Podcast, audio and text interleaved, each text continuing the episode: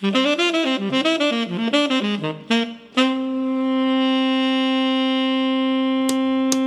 WAMU 88.5 at American University in Washington, welcome to the Politics Hour starring Tom Sherwood. I'm Kojo Nnamdi.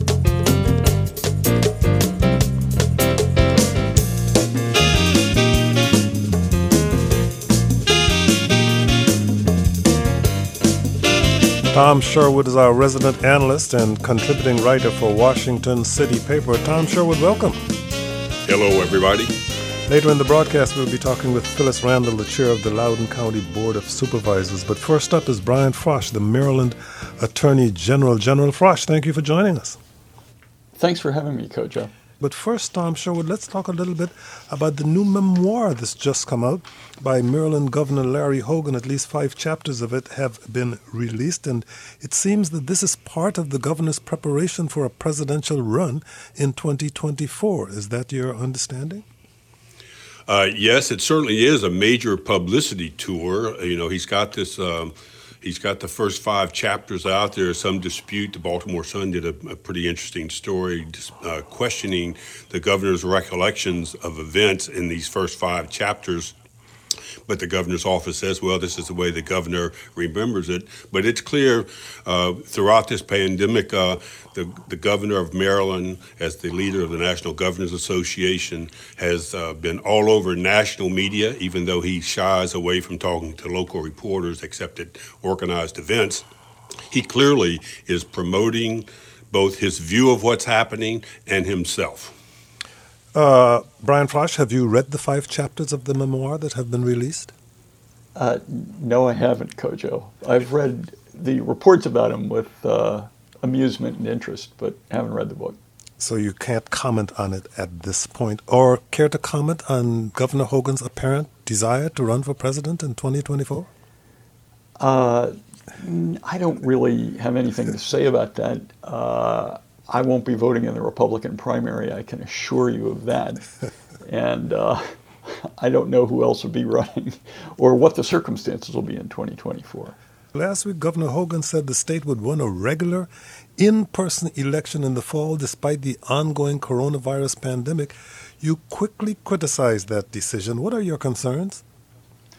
So, uh, Kojo, I think it's, uh, it, it's heading us for uh, a catastrophic election. Uh, let me say first what I think should happen. I think we should have a mail in election, that ballots should be mailed to every registered voter.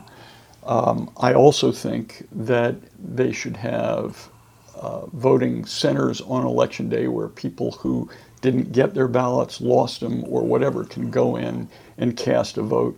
They should have drop off stations where people can deliver by hand the ballots they've received uh, by mail. Um, I think that's by far the better approach. Uh, Governor Hogan's proposal to have everyone vote in person, even though they're going to mail uh, applications for absentee ballots to everybody, is like a freight train barreling down the tracks toward a bridge that ain't there anymore. Um, we're, we're in this pandemic. It's not going to be gone by November. Um, we need to recruit and train 20,000 election judges to, to participate in person on election day and before.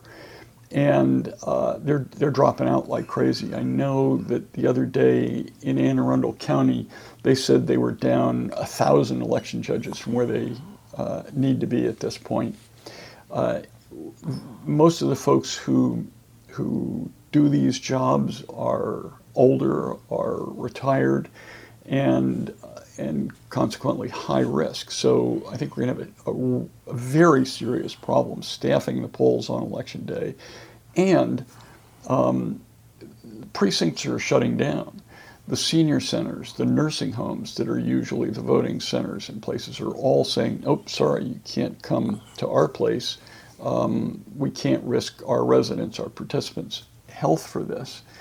And um, uh, just changing the precincts is going to be a, a, very difficult administrative task. You're going to have to notify all the voters in that precinct. You used to go to the XYZ school, now you're going to this uh, voting center over here, somewhere else. So you think it's basically so, a disaster? I, I do. In the making. Tom Sherwood? Absolutely. Uh, General Frosh, thanks for coming on the show today. There's some suggestion by people across the country that Republicans are engaging in voter suppression by making it more difficult for people to vote. I wonder if you think this is part of that. Is it possible uh, for the legislature uh, to meet and direct redirect how this is being done? All the state legisl- uh, elections officials seem to oppose what the governor wants to do, and even now the the state is looking for a new contractor to print the ballots. Uh, across the state. Uh, that's a $12 million contract. It just seems like it's quite the bureaucratic mess. But what about the politics of this? Is this voter so, suppression in your view? It's it is definitely going to reduce the participation in the presidential election. Without is that the question. same thing as suppression? you can call it whatever you want. Uh, I think there's little risk that Donald Trump is going to win the presidential election in Maryland, but it still is going to mean that people who are not well to do, who are uh, overwhelming in, in, in minority communities, in low income communities. Uh, this is going to put huge burdens on uh, voters. And what about the legislature? So, Could the legislature step in and, and, maybe make this change? Recognize what your criticisms are. What do you do going forward? What possible changes, other than the governor changing his mind, could the legislature step in and do this? The best course is for the governor to change his mind, Tom. Uh, the legislature could, but they face all kinds of challenges. Uh, there are 188 members, 141 in the House of Delegates. The House chamber has all 141 of them plus staff in it whenever they're in session. They're shoulder to shoulder and they're indoors. It's a, just a flat out danger to the members of the General Assembly to call them back in uh, for a special session. And uh, they they may be able to jump through some hoops and and possibly do um, something that relates to um, uh, uh, remote voting. But okay, when the, they go the, back, well, the, the, first day they go back, they have to address all the vetoes of the previous session. Then they can take up something else. So they'll be there. Okay, the governor days. says he's simply following the law. Um, you dispute that? Uh, I he's following the law. He's not doing the smart thing. He can follow the law and have a vote by mail election. It's it's very easy. He did it in the primary. He really needs to do it in the in the general election as well. We have several comments from listeners on Twitter. Raj weighs in. I've made a point to repeatedly praise the many good decisions Governor Larry Hogan has made during this period. However, this one really seems odd and not in keeping with his COVID leadership. Mark in Maryland sent us an email. Your statement from July 10th said that massive voter fraud is exceedingly rare because of checks and balances, including an identifying number on each ballot. What is the nature of the identifying number, and how can it track and verify the validity of a ballot? General Frosh? Yeah, so I mean, the ballots are mailed to voters, and it's got uh, uh, a tracking number on it that allows that, that prohibits voters from getting multiple absentee ballots and and submitting them in in in their name. Um, there there haven't been any cases, me, in the past two presidential elections, I think there are a total of two voter fraud cases. The, the Board of Elections does a great job of organizing the ballots so that there is not a possibility of voter fraud. Distinct from that, however, is the fact that when you mail ballots out, uh, the post office is unable to l- deliver many of them because they don't forward them at the request of the Board of Elections because we don't want them to go to folks who are not entitled to vote or to end up in a place where somebody can grab it and vote for somebody else. And that's one of the reasons why you need in person um, voting on election day as well as a fallback, because we know 5% of the ballots will probably go astray. but they do a great job of ensuring that there is no massive voter fraud. Last month, you created something called the Access to Justice Task Force in response to the pandemic and the recent Black Lives Matter protests. Tell us what this task force does and who's in it. So, we have Kojo uh, put together, I think, some of the smartest, uh, best people in the state to address the civil issues that arise out of the COVID 19 crisis. Uh, we have uh, former Judge Andre Davis from the U.S. Uh, Circuit Court of Appeals. Uh, we have former Attorney General Steve Sachs. We have former Chief Judge of the Maryland Court of Appeals, Robert Bell, and, and many, many other uh, experts. And we are looking at the situation that we face imminently with respect to uh, evictions and, and foreclosures. Uh, we're going to see, I'm afraid, hundreds of thousands of evictions in our state. Uh, we're trying to put together a plan that will provide legal help for those folks. We're, we're trying to put together a, a plan that will uh, flatten the curve of evictions uh, if, if, possible. Our, our goal is to make policy uh, presentations available to the General Assembly when they reconvene in January. But in the meantime, we're going to be uh, trying to address individual issues uh, and give suggestions to the courts, give suggestions to the governor, because it's not just uh, evictions and foreclosures, it's, it's uh, consumer protection. There is uh, there are heightened uh, dangers of domestic abuse. Uh, there, we need to find funding for legal aid, and we've got we've got committees. And the the digital divide, of course, is really important. That needs to be addressed so that kids can be educated and people people can work. Uh, so okay. this task force is going to be looking at all of those issues and trying to put forward recommendations that the state can uh, adopt to deal with this crisis and its aftermath. We're going to be taking a short break. When we come back, we'll try to get to the phone calls that uh, we have from Kyle and from Jeff. And of course, we have Tom Sherwood in the conversation. I'm Kojo Nnamdi.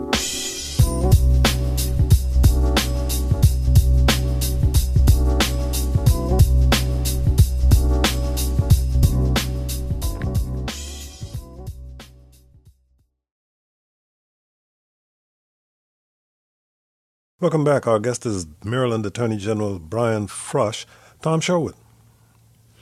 Uh, General, I'm going to go to the governor's uh, op-ed in the Washington Post this week. How he lays out how he was so critical, or has been so critical, of President Trump's handling of the virus.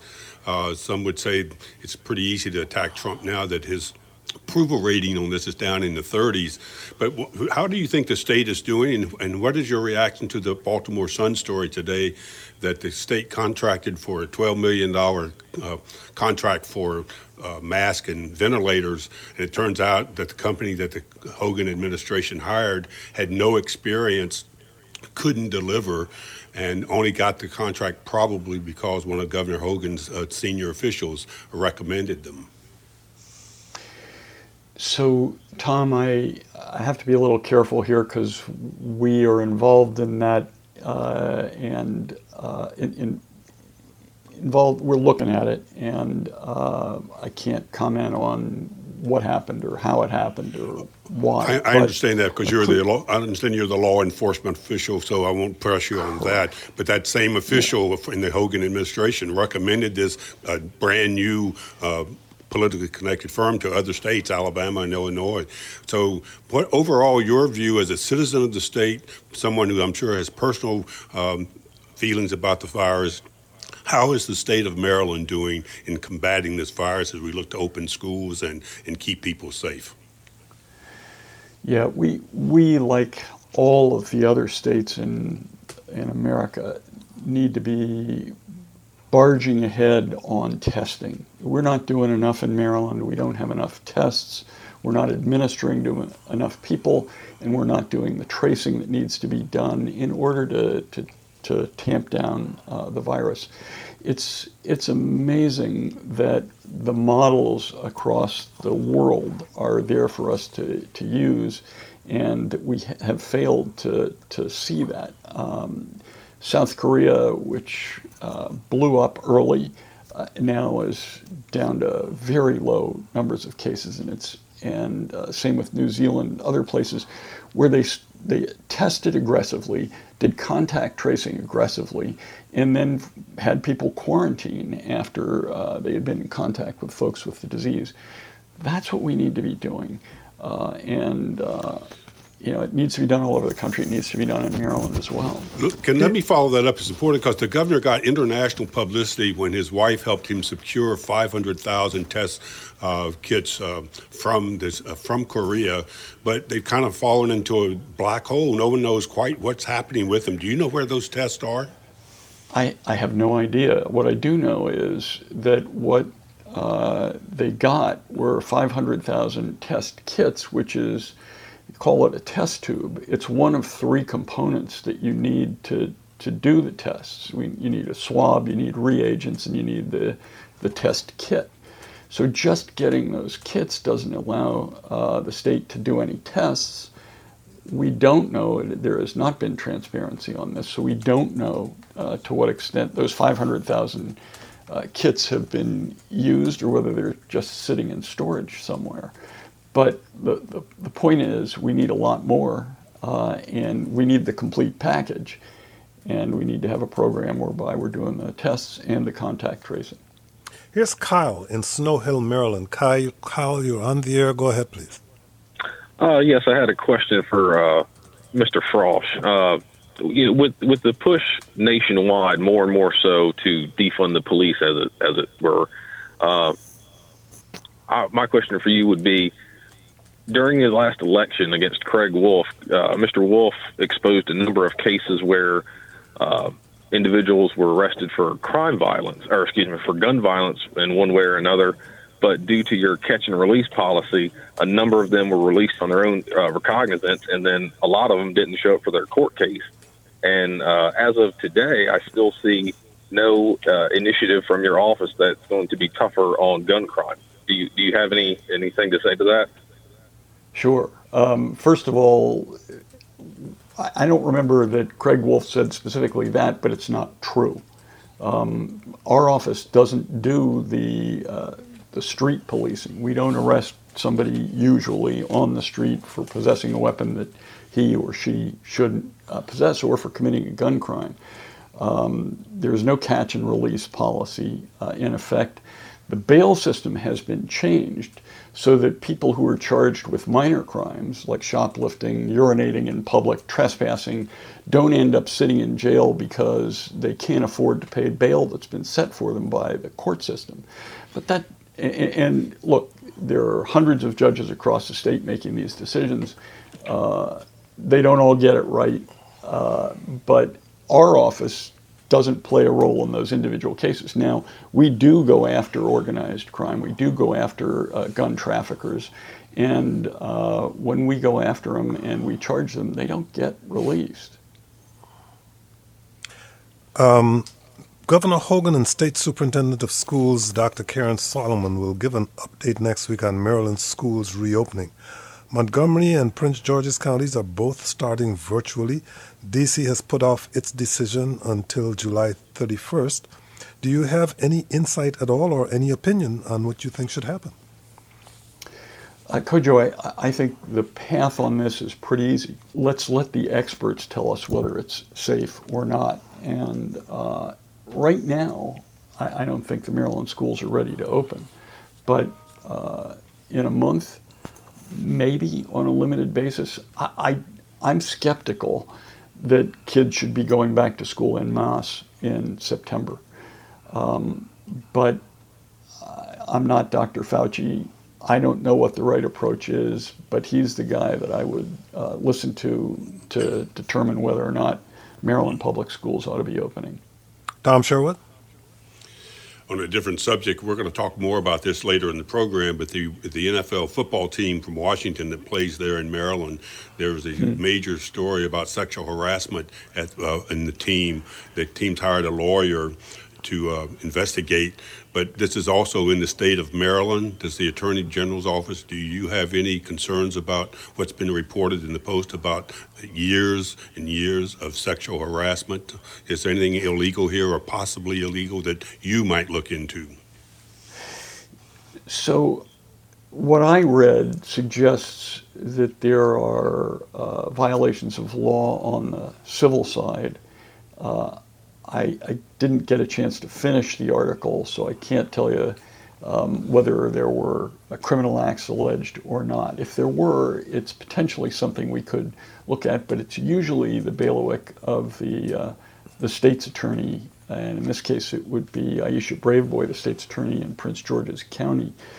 I, I will say, uh, I think the team definitely needs a name change, and um, uh, they seem to need a culture change as well, based on today's article. Here's David in Bethesda. David, you're on the air. Go ahead, please. Thank you. Uh, I'd like to commend uh, Attorney General Frosh for his leadership on this and many other issues uh, regarding uh, the fall election. Um, particularly wanted to ask about counting the ballots. So, if there is a uh, massive increase in the number of ballots submitted by mail, it's my understanding that current state law requires they can't be counted uh, or even opened until the Thursday after election day. And so, um, how is that true? How can it be changed? And if it's not changed, what are the uh, risks and implications of that? I only have about a minute left, General Frosh. Okay, uh, they can they can start counting before that, but they um, they are limited in in uh, what they can do in that regard. It worked very well in the primary on election night. We had pretty good idea uh, who was ahead in the various different races. Um, it may take some days to to sort this out, whether we have a mail-in election or not, because we're getting many more uh, ballots in by mail. Michelle couldn't stay on the line. How about drive in voting rather than mail in ballots? And how about several days of voting? We have about 30 seconds left.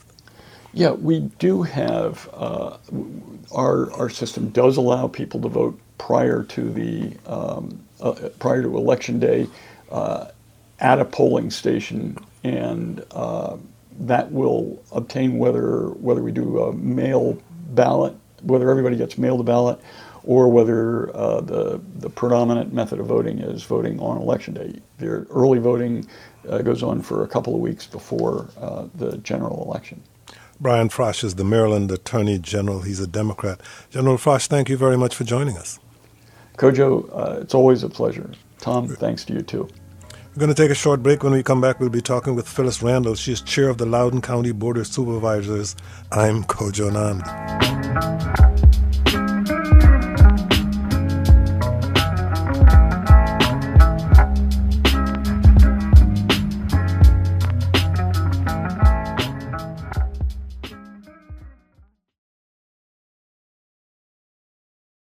Welcome back. Joining us now is Phyllis Randall, Chair of the Loudoun County Board of Supervisors. Uh, Phyllis Randall, thank you so much for joining us. Thank you for having me. Good afternoon. Earlier, Tom Sherwood mentioned to our previous guest, Attorney General Brian Frosh, about the scandal of sexual harassment taking place at the Washington football team's headquarters. And of course, we know that the Washington football team also has a presence in Loudoun County. But in this situation, we're talking about 15 former female employees of the team who spoke to the Washington Post, 14 of them on condition of anonymity. But Tom Sherwood, first you. What do you think? Well, you know, the team is already in turmoil over the, the decades late decision to change its name. Now, this story alleging for since 2006 until last year, uh, wholesale uh, abuse uh, or mistreatment of, of women in the workplace uh, adds another boulder to what Dan Snyder is facing. There's no allegation, I should say, that Dan Snyder has done anything wrong, but Larry Michael, the voice of the team for the last uh, 15 or so years, uh, abruptly resigned uh, uh, on the very day the Washington Post submitted specific questions about things that he had done inappropriately as the member of that team. And so the team has responded not so much publicly, but it has said it has hired Beth Wilkinson. She is an attorney. She's probably best known to the public as the lawyer who represented Brett uh, Kavanaugh uh, during his uh, confirmation hearings for the Senate in the allegations of wrongdoing. She's been asked to do a review of the Reds of the Redskins uh, management to see what happens. But I'm glad our guest is on. I think it might be her first time because the team has a very big presence in Loudoun County, and still some speculating that there could be a football stadium there if the county allowed it. I wonder, we'll get to that in a moment, maybe. Um, Phyllis Randall, care to comment? Well, first of all, again, thank you for having me on. And I will first speak to the fact that um, so many people have believed that the uh, the name of the Washington team is um, an inappropriate and offensive name. And so we were very happy that they decided to change the name. The Loudoun County Board actually voted um, to um, weigh in on this a- issue because the team is located, uh, the training facilities in Loudoun County, and they um, they're they're very closely identified to our county. So we weighed in on that, and we encourage that name change, and happy that it's happening. As far as the allegations, they are that right now they are allegations. I believe all allegations uh, should be taken seriously. I believe women should be listened to, should, should be respected and treated with dignity um, while while we they work through this process. But I but I hasten to to rush to any other statements right now. These allegations are about 24 hours old, and so I don't know that anything else should be said about them because I don't have anything else, any other information to. to Chair, Chair Randall, if I could ask you, thank you again for being on the show. Uh, that is a your economic development team promotes the the, the NFL team's uh, presence in your county, which is growing leaps and bounds. There also is a street there. I think it's called Redskins Avenue. Is that a public street or is that a private street in the complex? And if it is a public street, would you county be looking to change that name also? So the, the arrangement that the Loudoun Loudoun County actually had, the formal arrangement with the Washington Redskins, uh, the football team, has uh, expired, and so we don't that that promotion um, does not exist anymore. We do not have a, a formal contract with them at all, although they still are located the the training center within Loudoun County. Uh, I know the street you're talking about, and I do believe it is completely within the Redskins um, compound. However, that is something I would be happy to check on, and if, if it in fact it is a public street, and I don't believe it is, I would most definitely um, uh, support changing that name. It is no coincidence, in my view, that all of this is going on in the wake of the killing of George Floyd and the Black Lives Matter protests, and now we're seeing all kinds of investigations into racial equity or the lack thereof and into sexual harassment. And of course, there's this ongoing the Loudoun County Board unanimously voted to remove the Silent Sentinel Confederate monument, which sits outside the Loudoun County Courthouse. This is something that wouldn't have happened even a year ago. Removing the statue has been a priority for you for nearly two decades.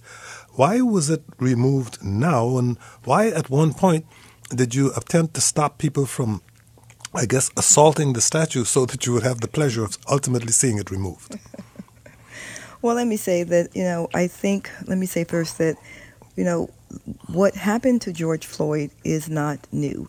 It is just now being taped. And I don't believe that all that is happening now across the country, the wave of, of protest and calls for equality and justice and equity, are new. I think that George Floyd was the tipping point. He was the the last straw, um, as you were as it was, and so there are so many other names um, that we should remember and should call. Um, but George Floyd was the one that we watched on um, camera for almost nine minutes, um, basically be murdered on camera, and so I think that the it was just so striking to see it. But it's not new, and we know that it's not new. Um, speaking to the uh, to the Confederate statue that's been sitting on Loudoun County uh, public publicly owned property since 1908. Um, it. Uh, I have been, yes, fighting uh, to have the statue removed. My first op ed about it was in 2004. Um, I have written about it. I have uh, lectured about it. I have talked about it. I've appeared for the, uh, before the Board of Supervisors in the past about it. I said to somebody, I've been fighting the Confederacy three times longer than the Confederacy existed. It only existed actually for five years, um, which is pretty amazing. Um, and just last year, yes, just last year, um, I put a motion forward on my board to allow the county government to control what sits on our own county property. And I could not get that vote through the board. Well, since then, and we've had an election.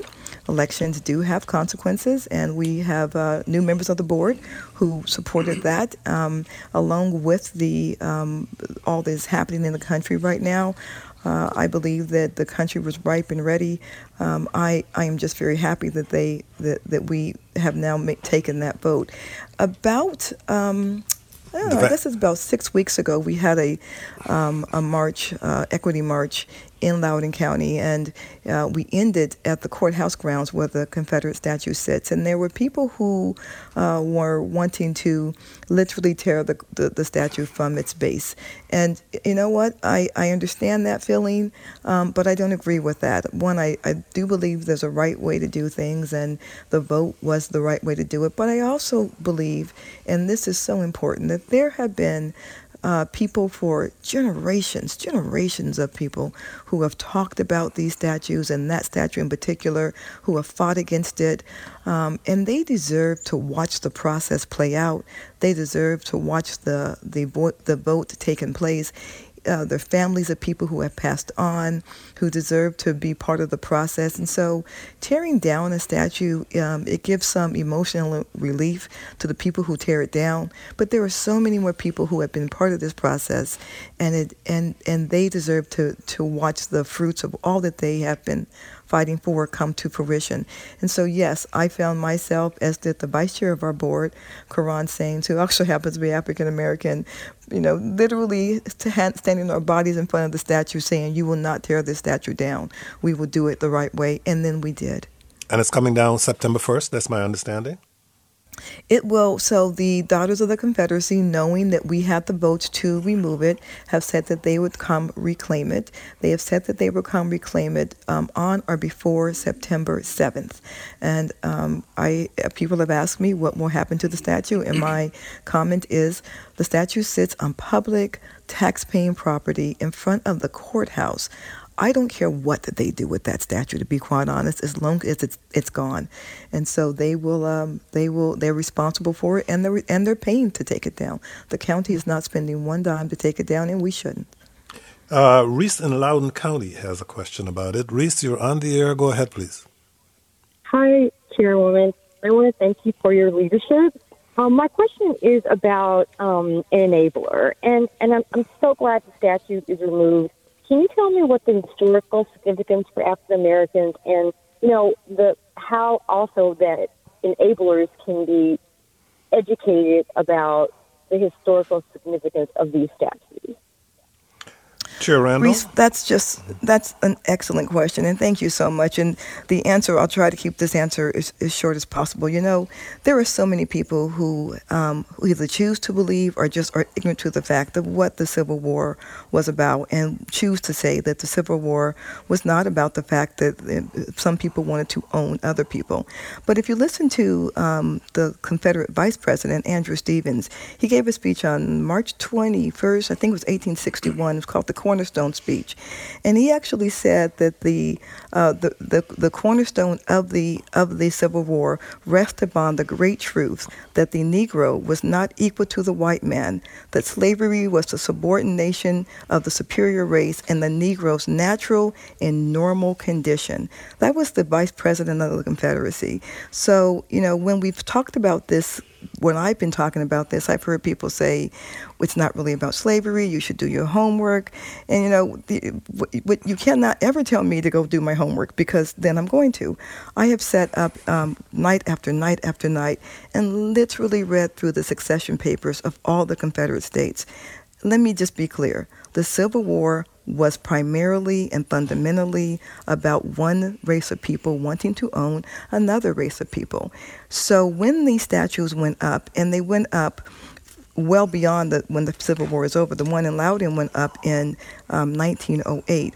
It wasn't just about um, honoring uh, Confederate soldiers, not at all.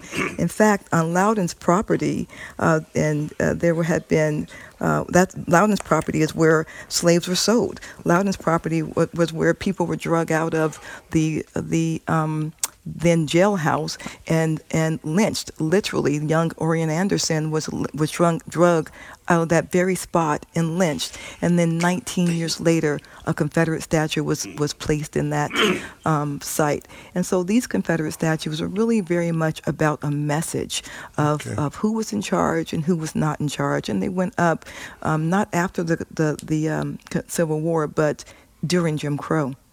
Tom Sherwood. Uh, I have two questions. One fallout from the uh, uh, George Floyd is the issues about police departments. You propose that there be a, a, a review to create a police department in Loudoun County, which right now is policed by the sheriff's office with its 600 officers. After some feedback, you said, well, we'll take a look at the, the entire governance of Loudoun County's government, how it's structured. And so you're going to be voting on that, I believe, next week. Meanwhile, the sheriff who's elected in the county, Mike Chapman, says that this is a uh, blatant power grab by you and the, I guess the Democrats on the county board. The, the sheriff has 600 officers uh, in a county with 400,000 people.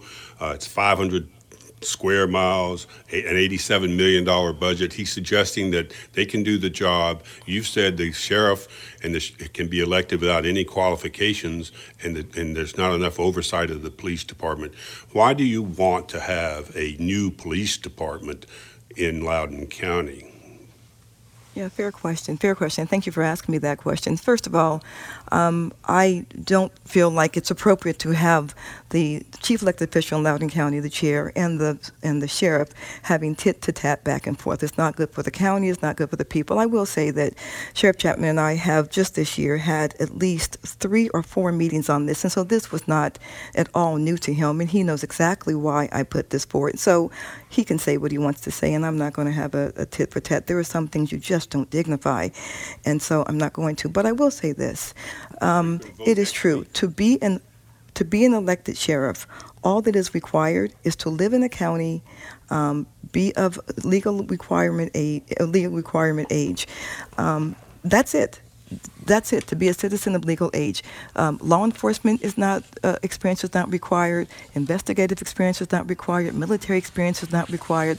Budgetary experience is not required. None of those things are required to be the sheriff. And so, at any moment, at any point, um, it doesn't. It's not about the a, the person in office at that moment. It is about the process that, that would allow somebody completely unqualified to be sheriff to be to, to, to take that position. I will say that Excuse Mike me, Chapman is uh, very uh, Excuse me, Chairman, let me interrupt you because I know we don't have a lot of time. Fairfax Sure. County, for example, has a sheriff's office that handles court duties, and then there is a police department that handles policing. It sounds like you want something similar to that in other counties, but are you in fact going to have some type of vote on this coming week, and what will the vote be about? Well, Smith, to be clear, it's not just Fairfax County, it's every county in Northern Virginia. The sheriff is a constitutional officer. They never Right. go away. You never get rid of a sheriff. The question is will you have the sheriff do court and civil duties and a police officer, a police chief, who is answerable not to the politicians, but to the county administrator? That is the question. Will you have some type So, of excuse me, oversight over voting- that? Excuse me, On- I on- apologize. on What Tu- are you going to be Sure, voting sure. on next week? On Tuesday, we're going to vote on, tu- on there are two parts to the to the motion. The first part to the motion is to have the county administrator and staff look at the different types of county government that are allowable um, under Virginia state constitution right now. Um, as far as I know, there are four or five. We are under Loudoun County is under traditional type of ca- government.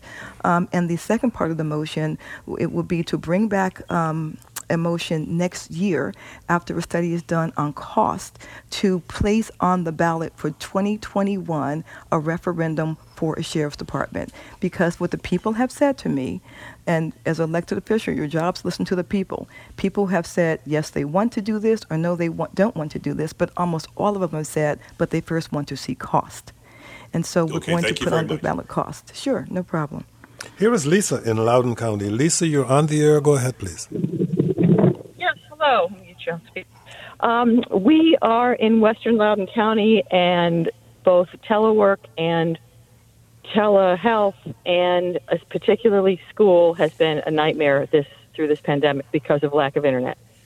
Um, there's there's no change in any accessibility to internet in the last 10 years in the western part of the county and we're on we're always in communication with our supervisor and whatever but the county government is really limited in what they're able to do about this i'm wondering if the board as a whole has been hearing this throughout the pandemic if all the supervisors are hearing that um, we're going to have a big problem as people try to go back to school in particular with continuing to educate from home I'm going to ask um, Chair Randall to respond to that in a broader context. Wednesday was the sure. deadline for Loudoun County families to decide between two options for a return to school a hybrid model with two in person and three virtual days, or a completely virtual option. But many teachers say a return to in person learning is unsafe. More than 300 educators participated in a Solidarity for Safety rally outside of the school district's headquarters on Monday.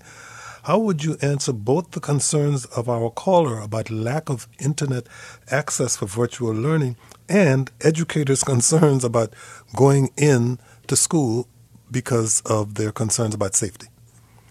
Well, those are very two very good questions. Let me answer Lisa's uh, question first. First, yes, sure. yes, ma'am. We've heard about uh, internet access in Western Loudoun County for years, and we have actually made many attempts. But the truth is, um, when you when you neither want to have people or you, nor do you want to have cell towers, it's hard to get effective internet access. And so what we've done is two things. One, we've done um, micro towers that are fairly small that we've set on um, public buildings, but also, especially after the COVID-19 pr- crisis started, we put hotspots all around Western Loudoun County so that it would make connection easier. Is it enough? I doubt it. And I think when we hear from people in Western Loudoun County, they say that.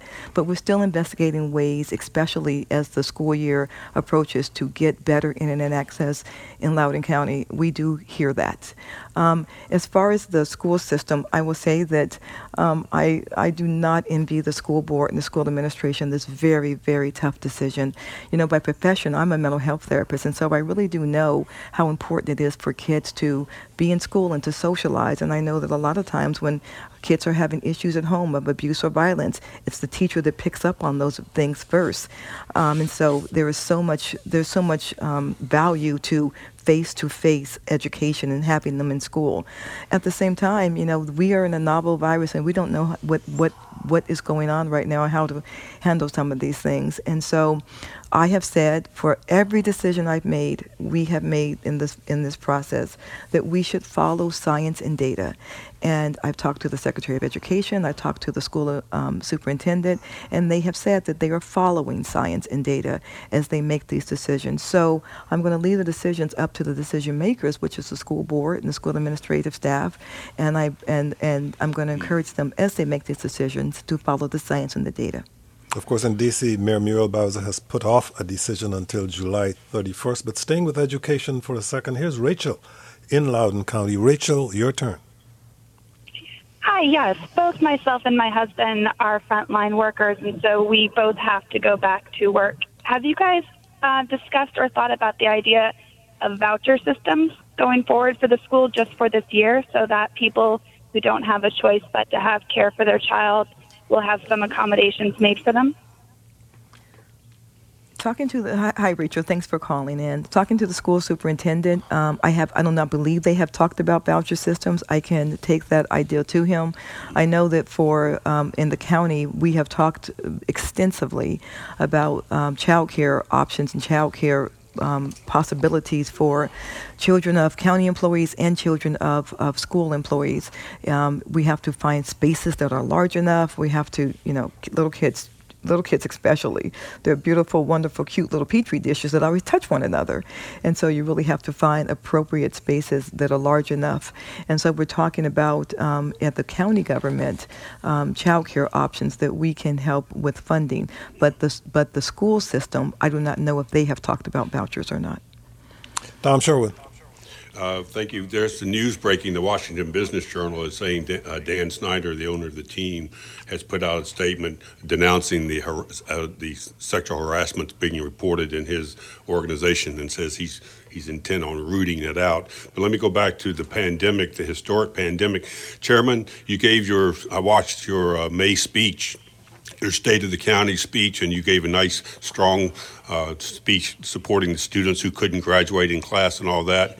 But your voice, I believe, literally broke, and you took a moment when you started talking about all the small businesses in your county that are affected. Um, how has this uh, pandemic affected your own approach to being a public servant? You know, people take their whole lives and dream their whole lives about having their own business, whatever that business might be. And to do everything right and to wait and to invest correctly and to work very, very hard just to have something like this happen is just devastating for their for their finances, but also just for you know how hard they worked.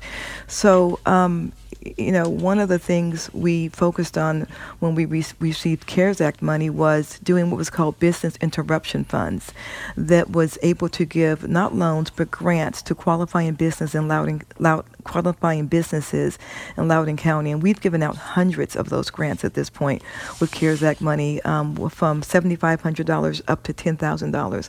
And while we know that that is not um, you know what the, normal revenue of a business would be. The goal is to try to help them just keep the lights on and to float them until um, they can get back on their feet.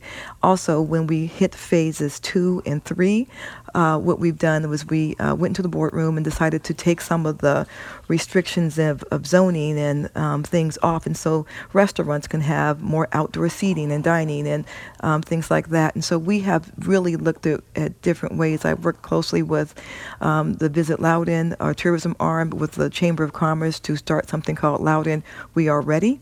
And that was to signal to people that, that there are establishments that are safe to go back to. What we learned from states that opened much too soon was that although the states opened, people didn't come back because they did not feel safe to come back. And so we and Loudoun We Are Ready, the the uh, business owners are um, have a checklist of things that they're doing to assure that their business is as safe as possible. Um, our small business community is just so vital and important, and it just it, it was it was just very it's very hard to know that people were you know, suffering and losing their businesses. And I know never in our lifetimes have we had to decide between our lives and our livelihoods. And that's what this pandemic has done. And I'm afraid that's about all the time we have. Phyllis Randall is the chair of the Loudoun County Board of Supervisors. She is a Democrat. Phyllis Randall, thank you so much for joining us. Thank you so much for having me. I appreciate it. Tom Sherwood, big plans this weekend? Uh, pretty much hunkering down. Not going on any long drives to Prince George's County again? Uh, no, that was a great trip to Prince George's County, though. The Merkle Wildlife Sanctuary. I recommend it to everyone. Today's show was produced by Cydney Grannan. Coming up Monday, Chef Kwame Onwuachi recently announced that he's leaving the Wharf's Kith and Kin and setting out on a new culinary venture. Plus, on Kojo for Kids, we're blasting off with astronaut Stanley Love. Remember, adults can listen, but only kids can call in. Speaking of Kojo for Kids, we want to wish a very happy early birthday to producer Lauren Markoe. Those Kojo for Kids segments you hear every Monday, those are all Lauren. Those who know her count themselves lucky. She's not only one of the kindest and most thoughtful of colleagues, she's also pretty darn good at her job. So happy birthday, Lauren. We're a better team because of you.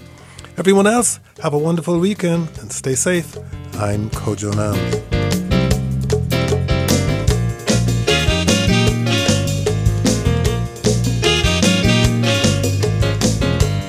Kojo Nnamdi Show is produced by Julie Depenbrock, Cydney Grannan, Lauren Markoe, Kurt Gardinier, Richard Cunningham, and Kayla Hewitt. Our managing producer is Ingalisa Schrobsdorff. Our engineers are Mike Kidd and Rashad Young.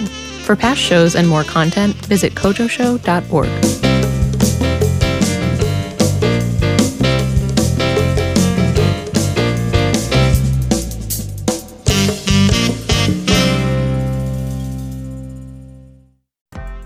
Mikaela Lefrak here. You're invited to What's with Washington's next virtual trivia event on October 1st. We've got all new questions to test your knowledge of the DC region. I mean, who wouldn't want to spend an hour nerding out over local trivia? Plus, it's free. Head to wamu.org/events to register, and I'll see you on October 1st.